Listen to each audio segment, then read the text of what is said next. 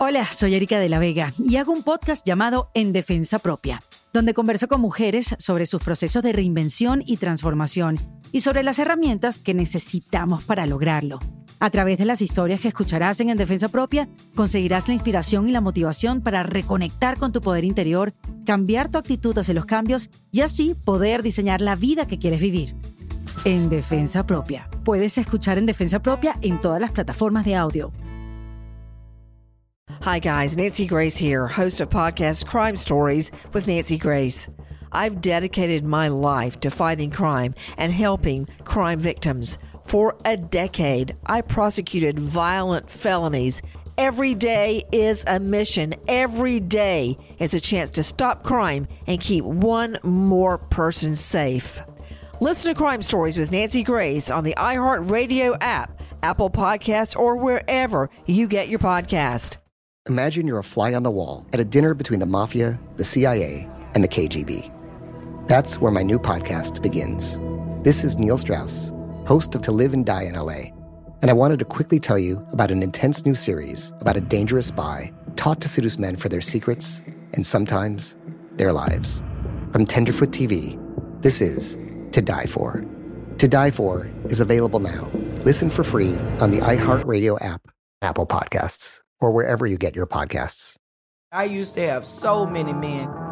How this beguiling woman in her 50s She looked like a million bucks. scams a bunch of famous athletes out of untold fortunes. Nearly $10 million was all gone. It's just unbelievable. Hide your money in your old rich man because she is on the prowl. Listen to Queen of the Con, Season 5, The Athlete Whisperer, on the iHeartRadio app, Apple Podcasts, or wherever you get your podcasts. Oh, hi, I'm Rachel Zoe, and my podcast, Climbing in Heels, is back and better than ever. You might know me from the Rachel Zoe Project, or perhaps from my work as a celebrity stylist. And guess what? I'm still just as obsessed with all things fashion, beauty, and business. Climbing in Heels is all about celebrating the stories of extraordinary women, and this season is here to bring you a weekly dose of glamour, inspiration, and fun. Listen to Climbing in Heels every Friday on the iHeartRadio app, Apple Podcasts, or wherever you get your podcasts. This podcast has mature content and language that may not be appropriate for all audiences. Listener discretion is advised. Episode 6 The Perfect Ending.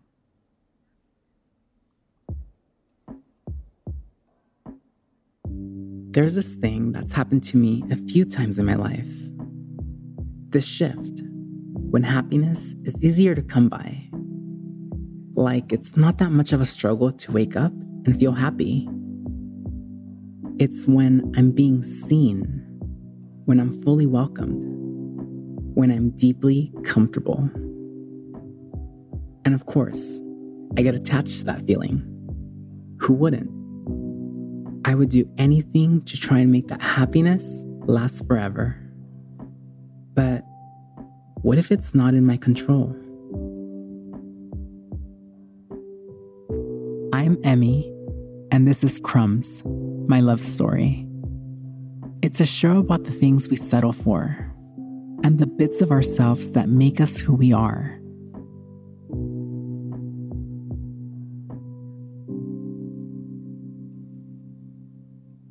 After Max, I was pretty much taking a break from all dating.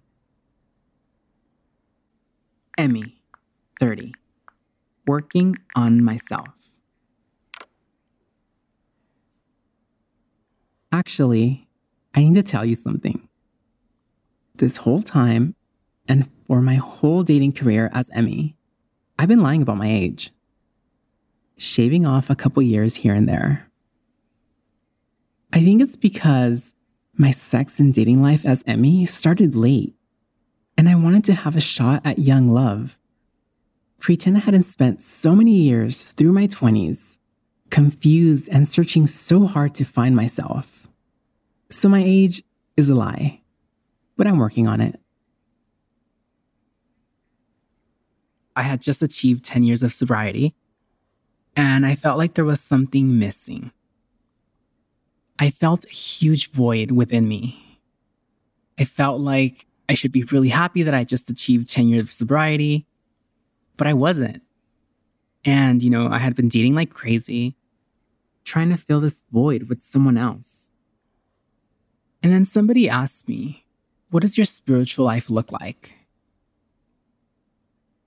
You know, when I first got sober and I heard about the spirituality component of the program, I was a little bit turned off and kind of like hesitant because, again, I grew up Catholic and I didn't really want to live the Catholic life, right? Because I was taught in a like a fear, like I was taught to be scared of God and I was taught that I was going to go to hell for being who I am. So I wanted none of that. Somebody put it to me so simple. They said, you know what? You just have to believe that there's a higher power and it's not you. I wanted a higher power that was going to love and just accept me for who I am with no judgment, with no fear. Someone once said, You know those waves, crashing waves in the ocean? Can you stop them? And I was like, No. So there was like my first tangible example of something more powerful than me. So I get in my car and drive to the ocean. And I was meditating and just having conversations with the ocean. Pretty much about my obsession with relationships, with dating, with money, you know, shiny objects. I really started, you know, having conversations and kind of surrendering those thoughts. And with time, I felt like the ocean was kind of absorbing all of those things that I was focusing on. I stopped constantly thinking about the dating apps, the hookups, just all that noise outside. I just wanted to work on Emmy. But I still had Instagram. And that's where I got the friend request from this guy named Dylan, who was also posting about 12 step program. I didn't think anything of it I mean, the kid looked so young. I was, I didn't really think that this was someone that I would be into. And you know how it goes on social media. You start liking pictures back and forth, and then you start liking their stories or whatever. I wasn't looking for a relationship at the time, so I didn't even go there in my mind. But we start DMing, and I learned that Dylan was a year and a half sober. He had just gone out of a treatment center living on his own. He had a job, he went to meetings, and he just looked very pure, right? He had this innocence about him that was so endearing. Dylan was a skinny, tall, white boy. He was from the South. He had green eyes, dark blonde hair, and very clear skin. And then the day came when Dylan asked me if I'd like to hang out with him. I was a little confused at first because, you know, here I am taking time off from dating and not really wanting to be in the relationship so that I could work on myself and go through the, you know, the conflicting thoughts in my head like, do I want to hang out with this kid? Do I not? Do I want to put energy into this? But I had a conversation with him about me being trans, which I finally figured out how to talk about with potential partners without feeling super anxious about it. And I agreed to hang out with him. We made a plan to watch a movie, get something to eat, and he came over, and he was just so nice. He's seen me in person at meetings or at events that I would go to but had never really mustered the courage to talk to me. So then the following day, Dylan wanted to hang out again, make plans to hang out again. And we made plans to go on a date. And he wanted to take me to his favorite sushi spot.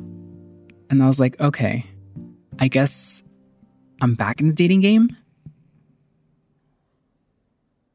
the fact that he texted me the next day wanting to hang out again wasn't like something that I was super used to with my other casual dating experiences.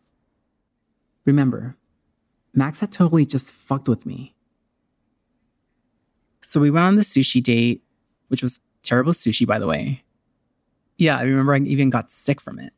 However, the company and the conversation was so good that that didn't matter. And I remember a week and a half had gone by of us like hanging out, and I get a phone call from him. And he says, Emmy, I just want you to know I'm not a fuckboy. And I really want to date you. And I'm like, okay, hold up. This is too soon. We just met. And I pushed back a bit. I'm like, I don't think you mean what you're saying because you just met me. You don't know very much about me. And he said, No, but I want to. And then this turned into date after date, him spending the night, me spending the night at his place. And it just evolved so quickly. And then one morning, we were in my apartment. He woke up, turned over, looked at me in the eyes, and said, I love you. And it just seemed like such a pure expression coming from him.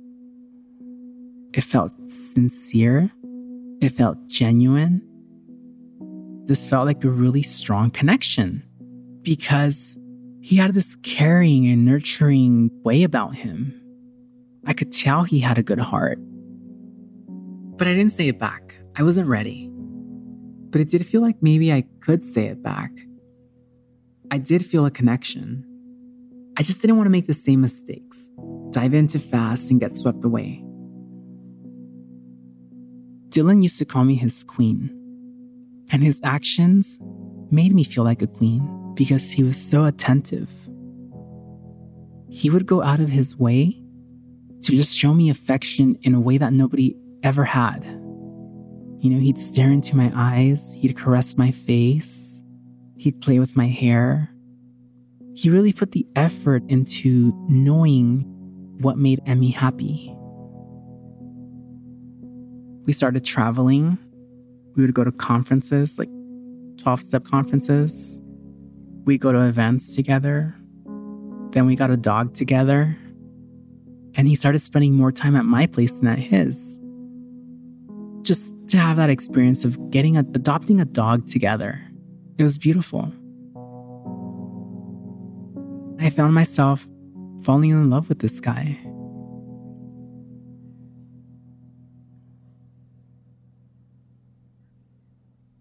Knew Dylan was from the South, so that was kind of a that was kind of nerve wracking for me because I just know how Southern families' values could be, right? A little bit on the conservative side. And he would tell me, Oh, I want to take you to South Carolina, or I want you to meet my family. I want you to meet my brothers. I want you to meet my mom. And that made me feel very nervous because, gosh, how was that going to go? I definitely expressed this concern with him. He's like, Oh, they're going to love you. Don't worry about that. And then one night he told me, Hey, look, I'm going to take a family vacation. And my mom knows that I'm dating you. She said, You're welcome to come with us. We're going to Europe. And I freaked out because, oh shit, what is this family going to think of me? What's going to be their reaction when they find out that Emmy is a trans woman? And I expressed that concern to him. And when I told him what I was feeling, he said, Hold on. And he picked up the phone and he called his mom and he's like, Hey, mom, how are you? Blah, blah, blah. You know, small talk. And then I heard him say, Yeah, Emmy would like to come with us. But there's something that I want to tell you. Emmy is a trans woman, and I love her. And my heart just sank. I was scared. I was nervous. Was this going to tear our relationship because apart? in the past, I had to keep that a secret from my boyfriend's parents, otherwise I wasn't going to be accepted. And then he hung up the phone and he said, It's all good. And I'm like, What does that mean? And then my phone rings and it's his mom. He said, Answer. And I start freaking out. I'm like, Oh my God, oh my God, what am I going to do? So I answered. I'm like, Hello? And I heard this woman's voice with a southern accent. And she said, Honey, I just want you to know that what you are doesn't matter to me. What matters to me is that you love my son and you treat him right. And I'm so looking forward to you coming with us to Europe. And I felt like I've never felt before seen, loved, accepted. What Dylan had done was something that no one ever had. Dylan really presented me as I was no hiding, no shame, just love. That phone call, those amazing months, they were just filled with joy. And as amazing as it was to feel safe and loved and taken care of, it was also scary. Because this wasn't the first time that I'd felt this way. And I knew that this feeling, it doesn't always last. When I was six, I had felt just like that. It was a time before pain.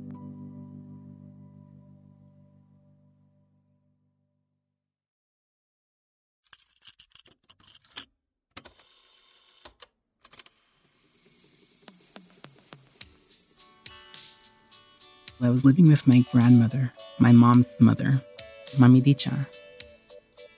My grandmother had stepped in as a maternal figure in my life. She gave me love, acceptance. She was encouraging. She spoiled me. My mom had been in and out of jail, of detoxes, rehabs. So my mom was always coming in and out of my life. I mean, I knew she was my mom and I had some sort of relationship with her, but I kind of always saw her like an older sister because my grandmother was, you know, I called her mommy, Mami Dicha. She always said that I was the light of her eyes, and I always felt very accepted and not judged by her. I remember music being such an important part of our life. The record player was in the dining room.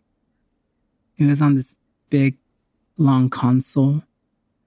And I remember just the records were stacked next to each other. And she'd take out a record, and, you know, on the cover of the record was the beautiful face of Rocio Durcal. And we'd sing. She'd sing, I'd sing. I was allowed to dance however I wanted. I don't think I knew what dancing was or that there was coordination with it. I just moved. I listened to the music and I just moved however I wanted. And I was allowed to. My grandmother and my aunt would always dress me kind of like an adult. I'd wear button down shirts, short sleeve, tucked in. They wanted me to be super elegant, even at that age. I didn't mind it. I just remember my Milicha always being dressed up. She loved being dressed up. I remember she'd wake up in the morning and start putting together her outfits. She'd put her lipstick on.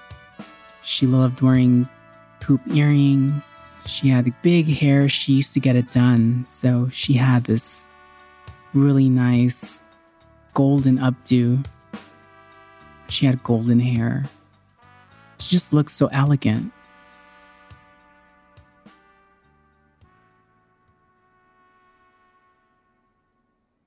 I knew that Mama Licha would attend business meetings, right? She'd be gone and I'd stay at the house, but sometimes she invited me to come with her if I wanted to go. And she kind of hesitated to take me with her because they were long drives. So she said, okay, if you want to go with me, let's go. My grandmother loved her car. She had a Chevy Caprice Classic, long hood. It looked very elegant. It had chrome accents. This big, boxy, shiny brown car. I jump into the passenger side, put my seatbelt on. Sometimes we drive for a few hours, and I would get so impatient. But she would say, If you're a good boy, I'll take you to McDonald's after we're done. That was her way of rewarding me. She'd turn on the music and we'd drive. I remember our drives being so long, and the scenery was just kind of boring. There wasn't a lot to look at. It was kind of an isolated area that we would drive into. We basically pulled into another house in the middle of nowhere, and there were other cars around the house. She'd knock on the door, we'd go inside. I'd sit in the living room, and she'd tell me to wait.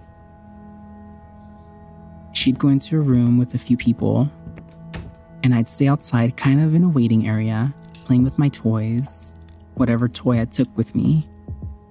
And then it seemed like an eternity, like she was gone forever, but then she'd come out, and the men followed behind her, and they'd ask me, How are you doing? Were you a good boy? And then one of the men would pull out his wallet and hand me a, a bill, whether it be a dollar bill or a five dollar bill. And he'd say, Here you go for being a good boy. The men that would greet my grandmother were always very kind.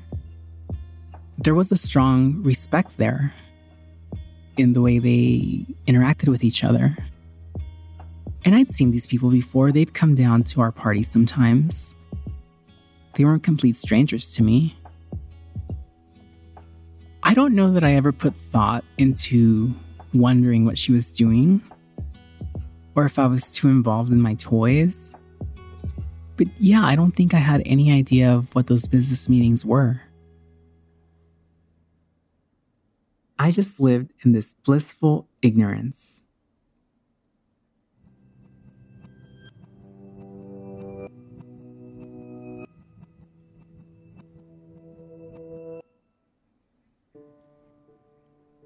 Dylan and I decided to move in together about a year after we started dating.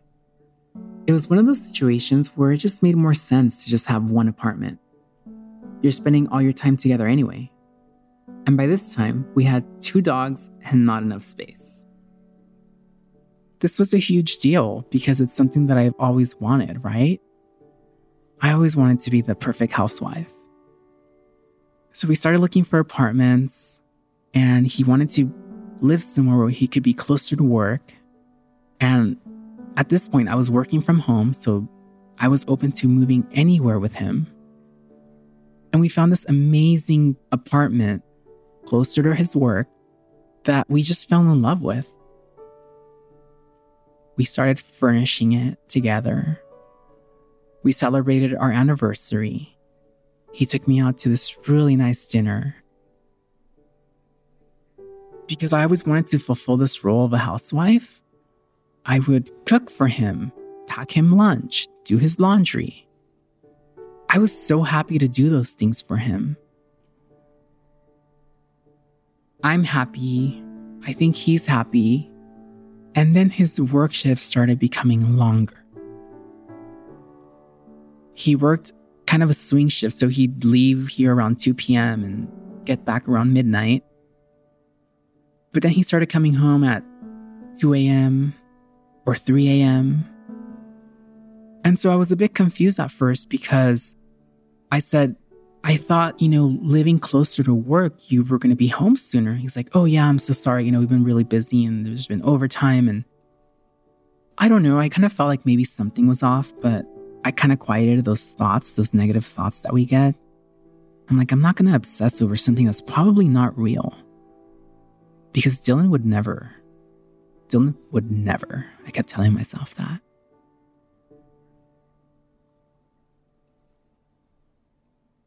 One Sunday, we had a normal day just like any other. We ran errands, we went to the meeting, we walked dogs, and then after dinner, it came time to watch TV. He was pretty adamant about a certain type of show he wanted to watch. And I was like, I don't want to watch that. Can we please watch something we both enjoy? And that kind of turned into an argument. Finally, you know, he went upstairs and watched his show, and I stayed downstairs, watched my show in the bedroom. And then he came downstairs a few hours later and he gave me a kiss on the cheek. And he's like, I love you. And he kept kissing me. Bunch of little kisses on my mouth, on my cheeks. And he just said, I love you, I love you. And I was like, you know, kind of petty when I said, Do you really? We can't even agree on a show. And honestly, I was just kidding. I wasn't being serious. But then his face kind of changed. And I was like, What's wrong? And he just stood there in silence. And I was like, Oh shit, something's wrong. And he looked at me and he said, You're right. I don't love you anymore. And my heart just sank. And in my mind, I'm like, Oh shit. Oh shit. Oh shit. What do I do? I said, Sit down. Let's talk about this. He sat down and I told him, Look, Dylan, I would never force you to stay in a relationship that you're not happy in. If you're not happy with me, that's okay. I'm dying inside. My heart shattered in a million pieces. But I want to have a clean end with him. And if he doesn't love me, like, what's the point of keeping somebody around who doesn't love you if they're just going to end up resenting you? That's what I thought. You know, we had just signed a lease together on an apartment, but I was trying to keep my cool and I didn't want to attack him or make him feel bad. I was trying to be uh, supportive, I guess the word is, even though it was like so much pain inside even though he had just ripped the rug out from under me, I still wanted to be his support. I felt he deserved it. I thought he was worthy of it. And you know, I guess I didn't really stop and think about what I deserved. And then he just closed his eyes, and tears just started flowing down his face. And I knew that told me that there was someone else. So I asked him, Is there someone else? And he can't stop crying. And I could tell that he's in pain. And all he muttered was like, It's nothing serious. Well, it was serious to me. Who is it? I asked. I demanded that he tell me. He said, Why does it matter? It's not going to make things better. I said, You better fucking tell me who it is. That support that I had for him just seconds before was gone, right? It turned into anger because I was betrayed. He betrayed my trust. He responded, It's just someone from work that I've been hooking up with. And then it made sense to me, right? Him coming home at 2, 3 o'clock in the morning, him saying that he had to work on weekends. He went upstairs and he said, I'm going to give you some space. And I said, No, you need to get out. I can't be under the same roof with you, knowing this. He grabbed his phone charger, his car keys, and he walked out.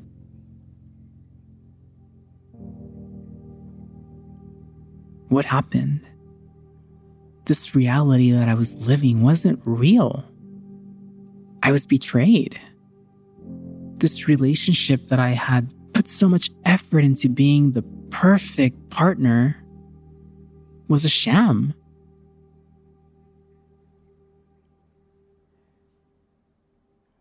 A few weeks passed by, and then Dylan reached out to me and he had another confession. He wasn't sober he hadn't been sober. he had been using behind my back before our breakup. I asked him to come by, and he did. He stopped by and he looked terrible. He was skinnier than ever. He looked like he hadn't slept. And I said, What do you want to do? And he's like, Well, I'm going to drive to South Carolina. I was like, Well, that's insane because you haven't slept. I said, Do you want to stay out there or do you want to get sober again? And he said, I don't know. After talking and talking and talking, I finally convinced him that treatment was the best possible option.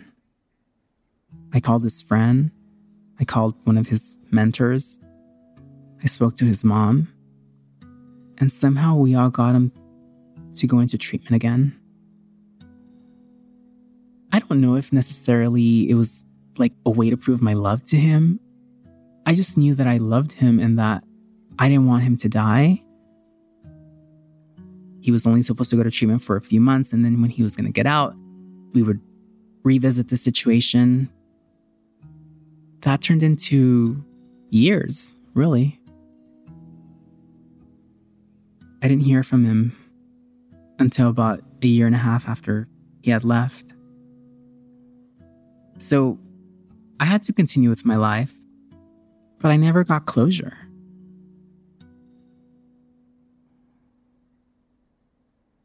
To be completely honest, I was dreading recording this episode because it's the most recent experience that I've had. And things are probably not going to end up the way I would like them to end up, you know, which I've accepted. And I guess I realized that no matter how perfectly I fit the part, didn't always mean that someone else was going to treat me perfectly. You can't write the happy ending by being perfect.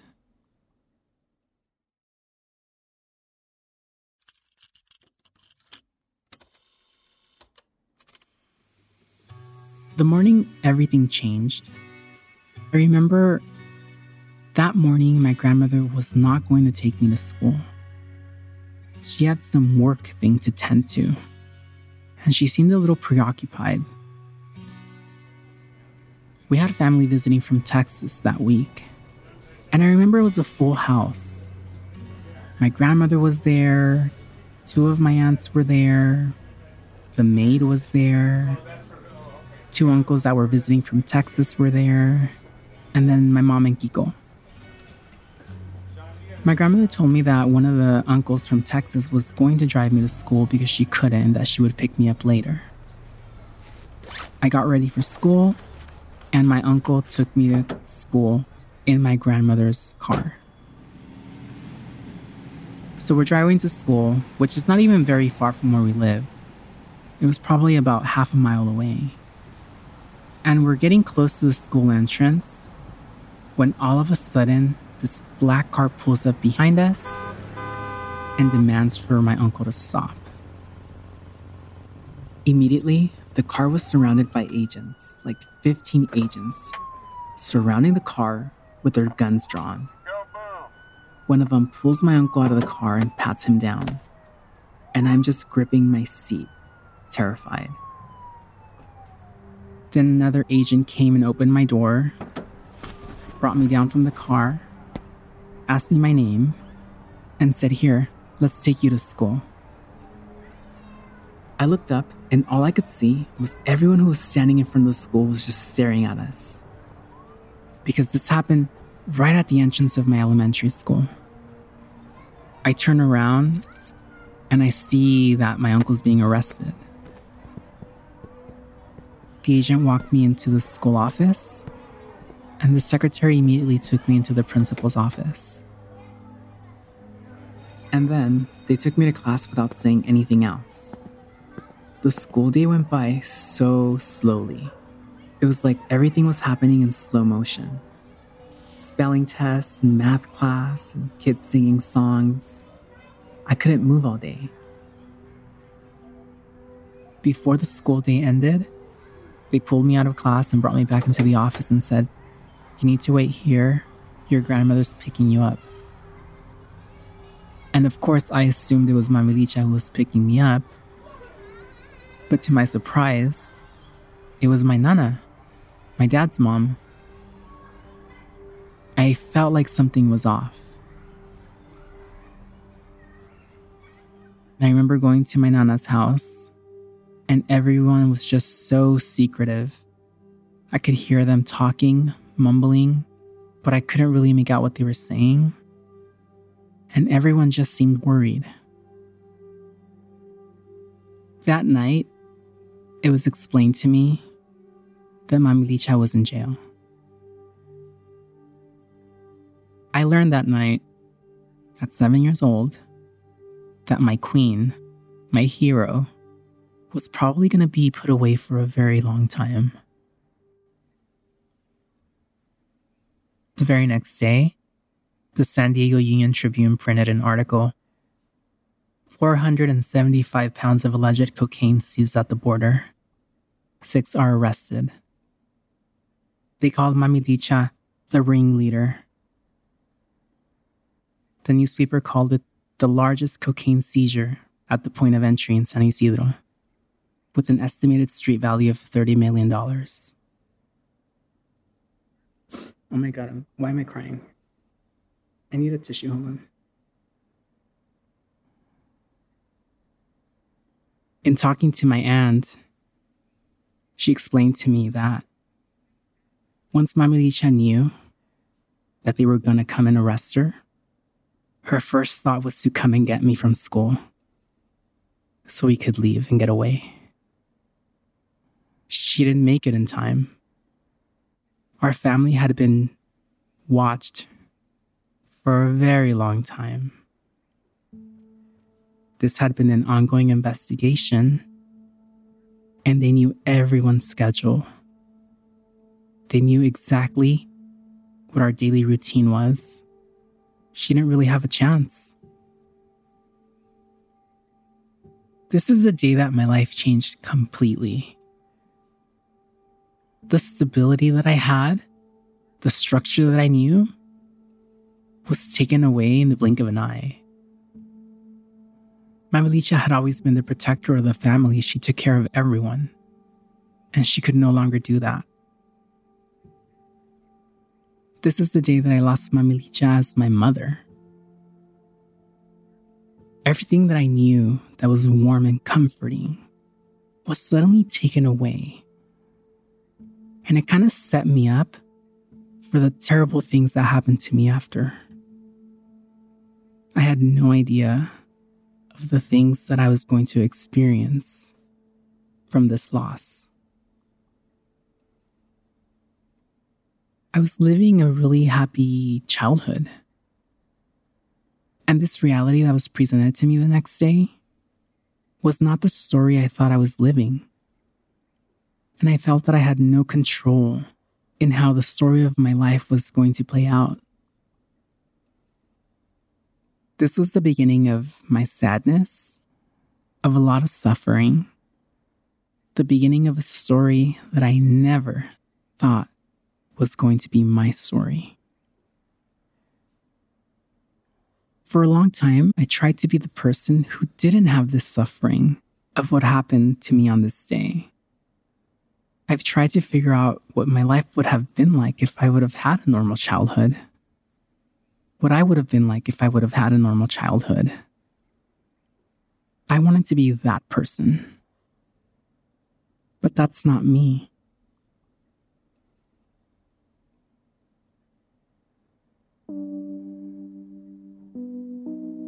I don't have the perfect TV family, but we've come a long way. I remember the day I visited Mami Licha as Emmy for the first time. And when I walked in the door, she got up from her table, gave me a hug, and told me I was beautiful. And my big, crazy family accepted me for who I am. I don't have the perfect romantic love story, but I do have a really important relationship that's new. And that's the relationship I have with my mother. My mom has been clean for about six years, and that's just a fucking miracle. I get to have this relationship with her that I've always wanted. Our Christmases look so different than that Christmas we spent in that seedy motel. Today, she makes sure that we all get together on Christmas and make tamales as a family. That we wear matching pajamas. That wants her kids together on her birthday. That wants to celebrate family unity. And I love that.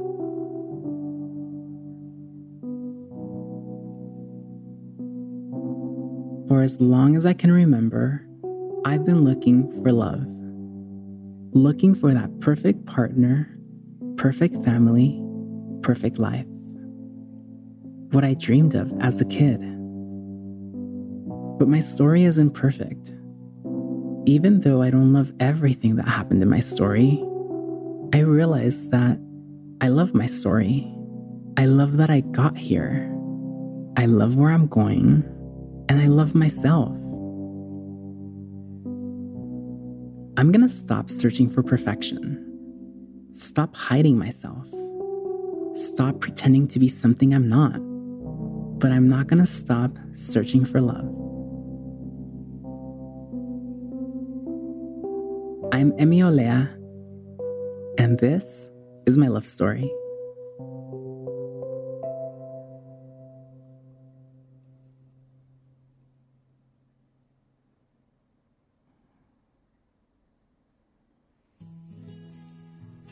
Crumbs is a production of iHeartRadio's My Cultura podcast network and Sonoro in association with Trojan Horse.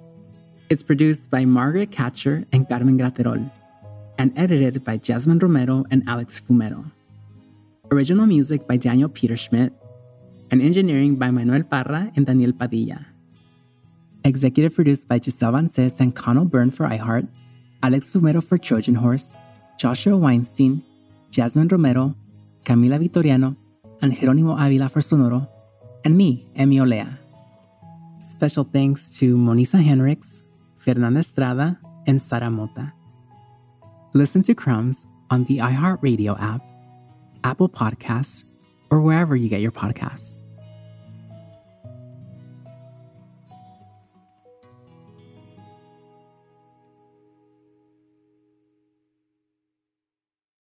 Being a chef means keeping your cool in the kitchen. And with Resy Priority Notify and Global Dining Access through my Amex Platinum card, Right this way. It's nice to try someone else's food for a change. That's the powerful backing of American Express. Terms apply. Learn more at americanexpress.com slash with Amex. Hi, guys. Nancy Grace here, host of podcast Crime Stories with Nancy Grace. I've dedicated my life to fighting crime and helping crime victims. For a decade, I prosecuted violent felonies.